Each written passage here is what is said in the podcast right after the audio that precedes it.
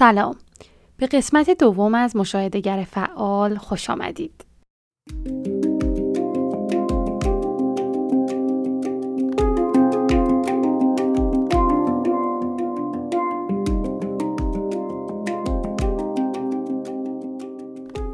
چرا ما در ارتباطاتمون دچار مشکل میشیم؟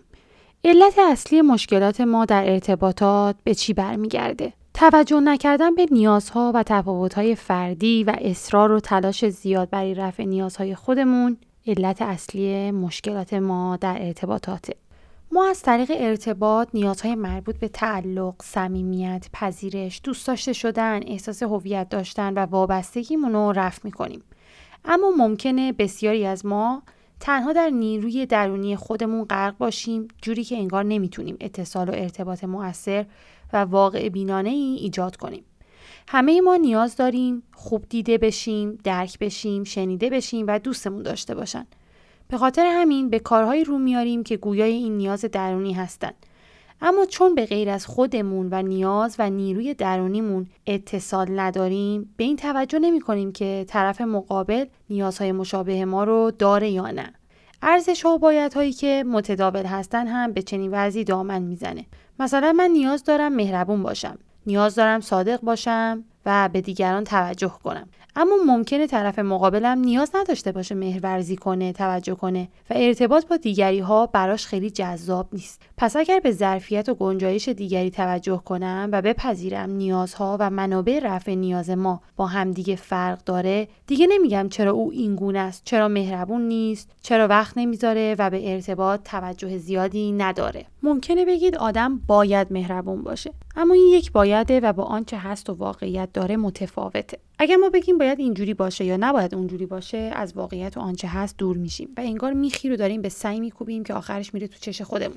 اگر تمایل شما به بایدها و ساختار و قواعد اخلاقی زیاده و به تفاوت‌های افراد توجه کافی ندارین احتمالا در خودتون گیر کردید و نمی‌تونید دنیا رو از زاویه دید دیگران ببینید. ممکنه کسی بگه من هر روز به مادرم زنگ می‌زنم و تو هم که فرزندم هستی باید این کارو بکنی. در واقع او به این توجه نداره که به هر روز زنگ زدن نیاز داره. اما فرزندش نیاز نداره این کارو کنه. وگرنه قطعا این کارو می‌کرد.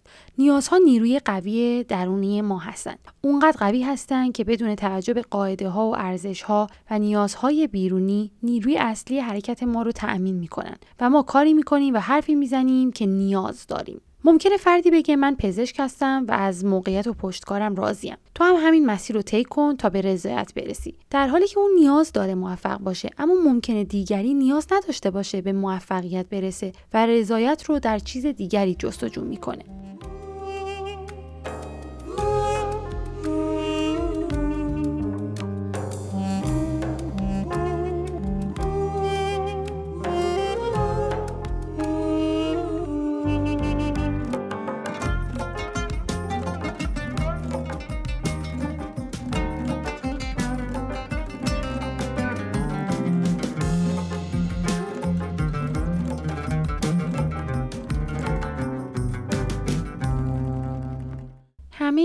اعتراضات زیاد روبرو شدیم. اعتراضی که نشان از این دارن ما همونطور که هستیم پذیرفته نشدیم و تحت فشار بیرونی هستیم که باید آنگونه که جامعه یا افراد دیگر می‌خوان رفتار کنیم. هر چقدر مطابق با میل بیرونی برخورد کنیم از حقیقت خودمون دور میشیم. هیچ چیز و هیچ کس ارزش اینو نداره که آدمی از درون خودش دور بشه. ممکنه بگید منظور از تفاوت‌های فردی چیه؟ به این معنی که آدما نیازهاشون متفاوته و منابع متفاوتی رو برای رفع نیازهاشون انتخاب می‌کنن. مثلا ممکنه یه فرد نیاز به تعلق رو بیشتر از طریق ارتباطات خانوادگی رفع کنه اما فرد دیگری بیشتر از طریق روابط دوستانه و تفریحات هیجان انگیز گروهی نیاز به تعلق داشتن و رفع کنه. ممکنه فردی به گروه، مکتب یا مذهبی بپیونده و احساس کنه تعلق داره، هدفمنده و در جستجوی معناست. یک متغیر به نام خلق و خو وجود داره که باید بهش توجه کرد. نوع ارتباط افراد بنابر ژنتیک و تجربیات و یادگیریشون متفاوته. ممکنه فردی از حضور دیگری لذت ببره و در جمع راحت باشه و در حضور دیگری احساس امنیت کنه. بعضی افراد در کنش متقابل پیشگام هستند و از ارتباط برقرار کردن لذت می‌برند. اما ممکنه فرد دیگری بیشتر اهل خلوت باشه. پس ما نمی‌تونیم از افراد مختلف انتظارات مشابه داشته باشیم. اگر به خلق و خوی افراد توجه کنیم، از اینکه نیازهای ما رو رفع نمی‌کنن خشمگین نمیشیم. چون می‌دونیم هرچند ما به اون نیاز داریم، اما او این نیاز رو نداره. اگر ما به نقش و اهمیت بیش از حد بدیم دست از تلاش برمیداریم. اما اگه به انجام کار همدلی و احترام تفاوت‌های فردی تاکید کنیم میکوشیم والدینی کافی باشیم. به خواسته ها، نیازها و شخصیت فرزندمون توجه ویژه کنیم و اونها رو ملک خودمون ندونیم. اگه به نقش فرزندی جایگاه قلوف کننده ای ندید، فرزند میکوشه به خاطر همدلی و حمایت والدینش به اونها توجه کنه و در ارتباطی برابر برد برد و سالم قرار بگیره. وقتی والدین فقط به خاطر والد بودن جایگاه ویژه‌ای دریافت می‌کنن حتی اگر والدین ناسالم و ناکافی باشند و مثلا تسلط طلب جنگجو و عصبانی باشند و در مقابل فرزندانشون با هم دعوا کنند و در واقع عملا ارتباط ناسالم و خشونت خانگی رو به فرزند بیاموزن متوجه این نیستن که والدین بدی بودن چون فقط به جایگاه و نقش والد توجه دارن نه به کیفیت انجام وظیفه. در مقابل فرزندانی هم هستن که به شخصیت و نیازهای والدین خودشون توجه نمی‌کنن و همیشه کودکانی باقی میمونن که چیزی رو می‌خوان و تلاش می‌کنن به اون برسن. کودکانی که همیشه در انتظار تغییری در والدینشون هستن. بدون اینکه به این واقعیت توجه کنن هیچ کس رو نمیشه حتی یک ذره تغییر داد. مگر اینکه انگیزه داشته باشه و برای عوض شدن تمرین و ممارست کنه. وقتی می‌تونیم دیگری رو تغییر بدیم که خودمون تغییر کنیم. تغییر همیشه از من آغاز میشه. ممکنه ما از والدین فقط به خاطر اینکه بزرگسال هستن و ما فرزندانشون هستیم انتظار داشته باشیم همیشه والد ما باقی بمونن حمایت کنن و درکمون کنن. اما وظیفه فرزند پروری و والد بودن اونقدر قدرتمند و قابل اتکا نیست چون والدین هم انسانن و بی تردید نیازهایی دارن که حتی به غلط از منابع ناپخته و ناسالم اونها رو رفع می‌کنن.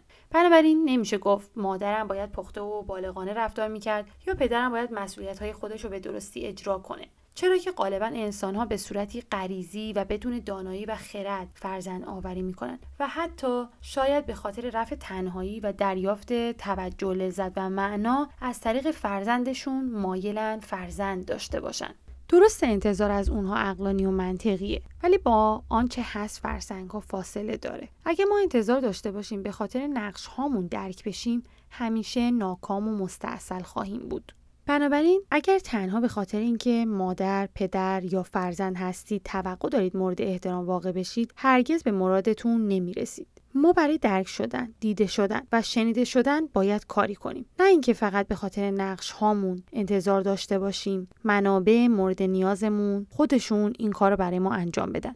توجه به اینکه آیا فرد مقابل توانایی رفع نیازهای منو داره امر خیلی مهمیه. وقتی به نیاز توجه ویژه دارید اگه کسی پوز بده چیزی رو به رخ شما بکشه یا سوالات شخصی بپرسه ناراحت نمیشید. چون می‌دونید اون نیاز داره پوز بده و دیده بشه. نیاز داره خودش رو نشون بده که از دیگری تایید و توجه دریافت کنه. و اگر سوالات شخصی می‌پرسه نیاز داره کنجکاوی کنه چون به خودش اونقدر اعتماد نداره و غنی نیست. به همین دلیل مقایسه و رقابت نیروی محرکه اوست و برای رشد به مقایسه و رقابت نیاز داره. وگرنه راکت میمونه. اگرچه حسادت یک خصیصه رنج آوره اما وجود داره و تا زمانی که قواعد و بایدها شخصی نشه و به چگونگی حذف و کمرنگ کردنش نپردازه اصلا کاربردی نیست. حسادت نیروی منفی ارتباطی. اما وقتی به این رفتار به عنوان نیاز مینگرید از حسادت او اذیت نمیشید و میگید او حسادت میورزه چون نیاز داره در جایی باشه که من هستم.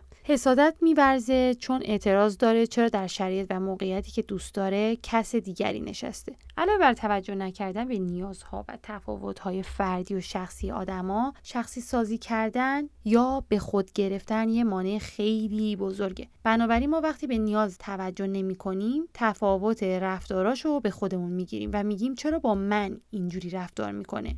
من وقتی محور میشه فرد شیفته و حبس خودشه. همون چیزی که از اون به عنوان خودشیفتگی یاد میشه.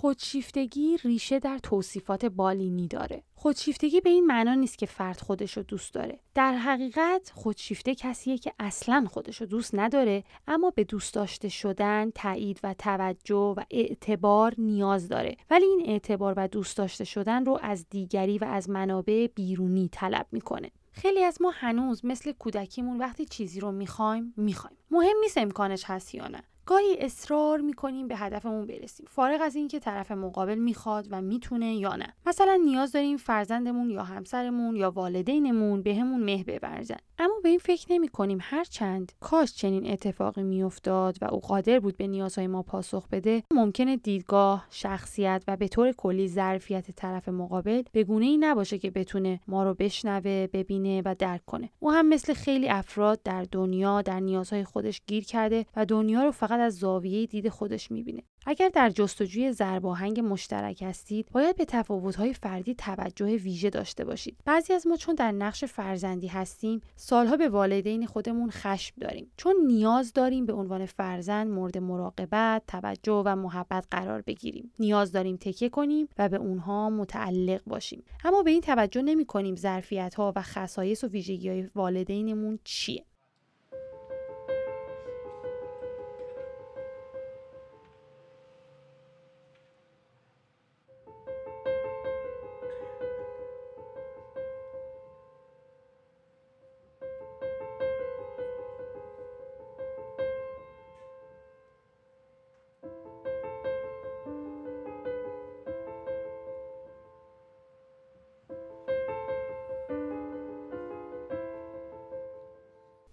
اینکه به درک مشترک برسیم باید هر چی که هست رو ببینیم. نه اینکه بگیم باید اینطوری باشه یا نباید اونطوری باشه. و بگیم چون والد ما هستند باید حامی باشن و ما رو مورد آزار قرار ندن. خیلی دردناکه ما والد بالغ کافی نداشته باشیم.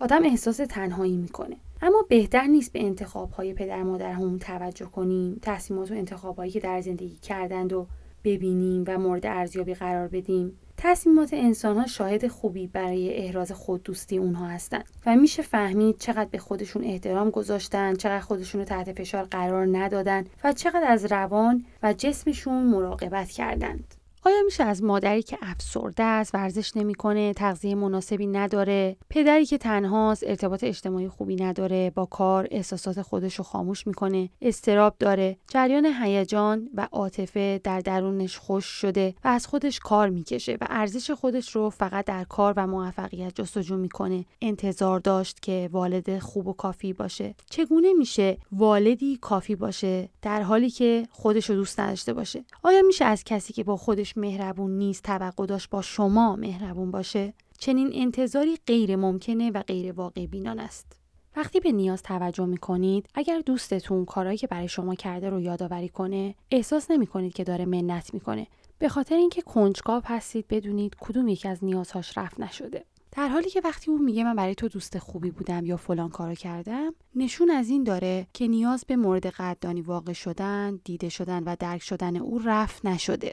ممکنه شخصی بگه من ده سال پیش به خاطر رفتار تو ناراحت شدم. در چنین شرایطی چه احساسی دارید؟ چه رفتاری می‌کنید؟ آیا واکنش نشون می‌دید یا پاسخ می‌دید؟ آیا میگید الان چرا میگی؟ چرا همون موقع نگفتی؟ خودت هم مقصر بودی. هنوز تو ده سال پیشی؟ هنوز تو ده سال پیش گیر کردی؟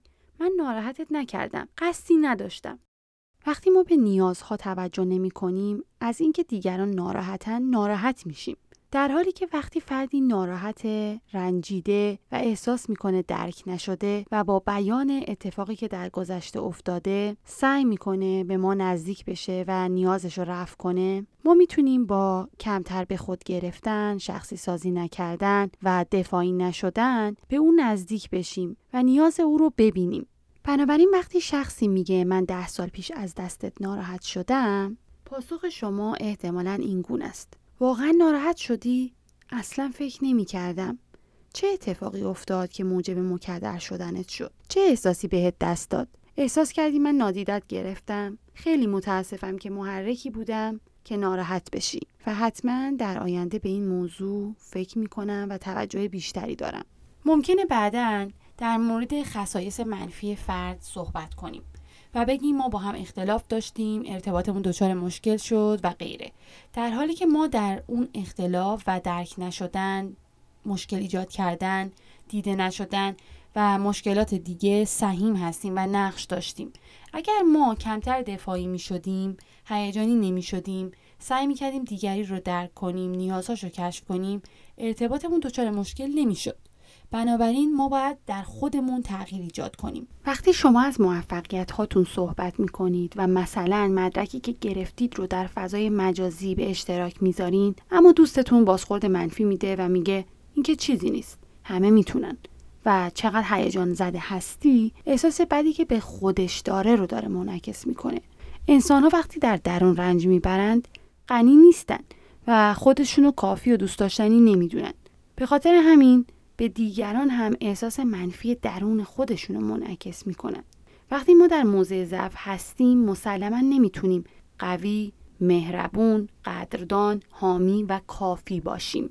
وقتی ما به نیاز توجه ویژه داریم از بازخورد منفی و حسادت فرد ناراحت نمیشیم و برعکس به نیازهای رفت نشده او توجه می‌کنیم و با همدلی و درکش سعی می‌کنیم بهش نزدیک بشیم و احساس منفی که داره رو کمتر کنیم. مهمترین مهارتی که باید بیاموزیم شنیدن موثره. بودا میگه اگه دهانت بازه در حال آموختن نیستی. چرا ما به صحبت های همدیگه گوش نمیدیم؟ چرا شخصی سازی می‌کنیم و به خودمون می‌گیریم و همه چی رو بر حسب خودمون می‌بینیم و میشنویم؟ اولا ما ترجیح میدیم بیشتر حرف بزنیم تا بشنویم چون زمانی که صحبت می‌کنیم در کنترل هستیم و نمی‌خوایم به چیزی گوش بدیم که به اون علاقه نداریم. ثانیا راحت حواسمون پرت میشه. یک انسان عادی به طور میانگین هر دقیقه 225 کلمه میگه اما ما می‌تونیم هر یه دقیقه به 500 کلمه گوش بدیم. اگر روزانه چند دقیقه ساکت باشیم و به ذهنمون استراحت بدیم می‌تونیم به تدریج به مهارت شنیدن نزدیک بشیم. اما بعضی از ما چون می‌خوایم اثر بخش، انرژی بخش و صمیمی باشیم بیشتر صحبت می‌کنیم و کمتر گوش میدیم. برای اینکه به انسانها نزدیک بشیم و از نیازهاشون آگاهی به دست بیاریم باید توصیفی نگاه کنیم. برای اینکه بتونید با جریان مکالمه همراه بشید سوالات توصیفی بپرسید سوالاتی که جواب باز دارن سوالاتی که با چه کسی کی کجا چه چیزی چرا و چگونه آغاز میشن سوالاتی هستند که توصیفی و جواب بله یا خیر ندارن وقتی با فرد مکالمه دارید هیچ کار دیگه ای انجام ندید در حالی که با او صحبت می کنید به این فکر نکنید که قراره برای شام چی درست کنید به رئیستون چی بگید و فردا ساعت چند بیدار بشید. با گوشی کار نکنید و در حالی که دارید با او صحبت می کنید با کس دیگه هم همزمان صحبت نکنید. شنیدن نیاز به تمرکز داره. شنیدن یک مهارته که باید آموخته بشه و کار غریزی نیست. بنابراین اگر دوست ندارید به مکالمه ادامه بدید، مکالمه رو قطع کنید. صحبت کردن در مورد موضوعات عاطفی و احساسی کار دشواریه. برای اینکه بتونید فاصله روانی خودتون رو با دیگری حفظ کنید می‌تونید انتقادات، بازخورد و راهکارها رو روی کاغذ بنویسید تا کمی از فضای احساسی دور بشید و از حواس پرتی و از دست دادن سرنخ گفتگو جلوگیری کنید. ممکنه صحبت های طرف مقابل منطقی و عقلانی نباشه اما به هر حال به خاطر اینکه او به اون نیاز داره حائز اهمیته بنابراین شما نمی‌تونید به دلیل اینکه منطقی نیست او رو نادیده بگیرید یا سعی کنید که به او ثابت کنید منطقی نیست ممکنه حرف شما درست باشه. اما اگه با لحنی هیجانی صحبت کنین از او دور میشید و تغییراتی که می‌خواین ایجاد نمیشه. یکی از دلایلی که باعث میشه ما هیجانی بشیم و به خودمون بگیریم اینه که همیشه در یک محیطی بودیم که مورد انتقاد قرار گرفتیم زیر سوال رفتیم و اونجوری که بودیم پذیرفته نشدیم. ممکنه در خانواده تربیت شده باشید که به موضوعات و مسائل توصیفی نگاه نمی‌کردن و زبان ارتباطیشون اعتراض بوده و همیشه با عصبانیت و خشم با همدیگه رفتار می‌کردن بدونی که به این توجه کنن که به امور باید توصیفی نگریست. اگر از کاه انتقاد و نظر دیگری کوه می‌سازید و آزرده میشین و به اقداماتی مثل خشم، عصبانیت، قهر و تنبیه دست می‌زنید می‌تونید به خوبی به این نتیجه برسید که خود دوستی شما دچار اشکاله. احتمالا به اندازه کافی به خودتون اعتماد ندارید خودتون رو دوست ندارید و خودتون رو قبول ندارید. اگر قبل از بروز احساس به این فکر کنید که کاربرد بیان احساس من چیه و چرا من می‌خوام احساسم رو بیان کنم به خودتون نزدیک میشید و نیازهای رفت نشده خودتون رو پیدا می‌کنید. علاوه بر نیاز ما باید ظرفیت روانی مثل سطح انرژی، قدرت، مهارت‌های بدنی و ظرفیت عاطفی مثل هوش، عزت نفس، آگاهی و ظرفیت اجتماعی فرهنگی او رو مثل ارتباط، جایگاه اجتماعی، مدرک تحصیلی، دانش و موقعیت مالی و ثروت فرد رو در نظر بگیریم. بنابراین وقتی می‌تونیم بر حسب او بیاندیشیم و به نیازها و ظرفیت و ویژگی های فرد توجه کنیم قطعا قادر هستیم که ارتباط مؤثر و کاربردی رو با او ایجاد کنیم و تداوم ببخشیم. ارتباط یک سرمایه گذاری عاطفیه و ما هرچه میکاریم رو برداشت می‌کنیم. ممکنه والدین عصبانی، تسلط طلب و ناکافی باشند ولی نیاز دارند فرزندان مهربان، معتمد، همدل و کافی داشته باشند. اعتماد در خانواده ایجاد میشه. اگه فردی اعتماد، همدلی و محبت رو در خانوادش ندیده و نیاموخته قطعا در بزرگسالی نمی‌تونه نیازهای مربوط به درک و همدلی دیگران از جمله والدینش رو رفع کنه. مگه اینکه انگیزه تغییر داشته باشه و سالهای طولانی با مشاهدهگری فعالانه تمرین کنه. با وجودی که والدین به فرزندانشون علاقه خیلی زیادی دارن اما چون مهارت کافی ندارن نمی‌تونن عادتهایی رو به کار ببرن که قابل برداشت باشه. به نظر شما بزرگترین مشکل ارتباطی والد و فرزند چیه؟ چرا والدین و فرزندان گاهی از همدیگه خیلی دور میشن و نمی‌تونن به درک مشترک از هم برسن؟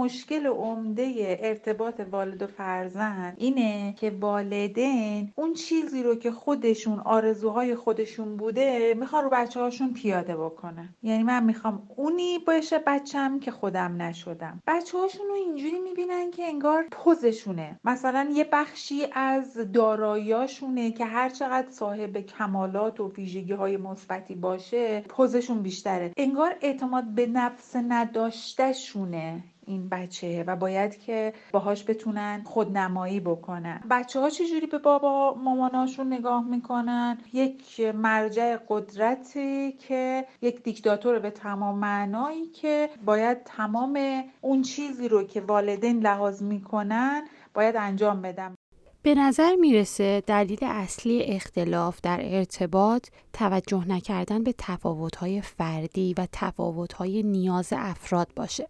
یه مثالم در مورد استقلال و عدم استقلال بگم. خودم به طور شخصا یه مشکلی رو که دارم چون با خانواده زندگی می‌کنم.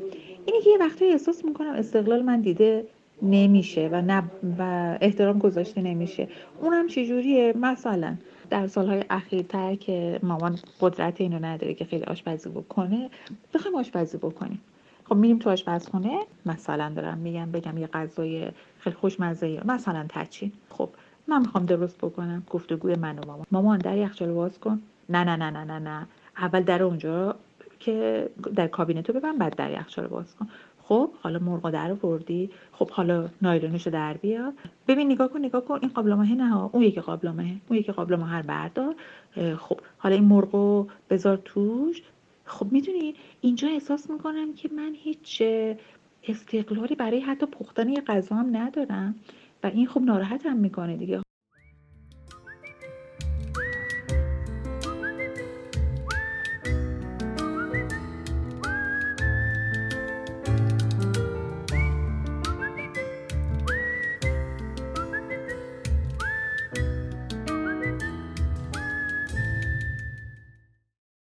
مشکلات زن و شوهر رو من فکر می‌کنم که از دور تنهایی میرن وارد رابطه میشن. یعنی از همون ابتدا انتخاب اشتباه باعث میشه که مسائل شروع بشه. یعنی سرمنشهش اینه که من تنها حوصلم سر رفته دلم تفریح می‌خواد یا اینکه نمی‌تونم خودم برای خودم وقتم رو پر بکنم. نمی‌تونم با خودم مهربون باشم. دنبال یه آدم میگردم که بیام وقت منو پر بکنه مهربونی کنه با من تفریح داشته باشیم. در نتیجه خب من همون اول گام اول انتخاب اشتباه می‌کنم. هر کس سرم قرار بگیره یه زنم به محبت بکنه یه زنم با هم تفریح بکنه خب انتخابش می‌کنم میگم اوکی بریم زندگی بکنیم. این میشه اصل قضیه. حالا می‌ذاریم به اینکه انتخابشون هم درسته.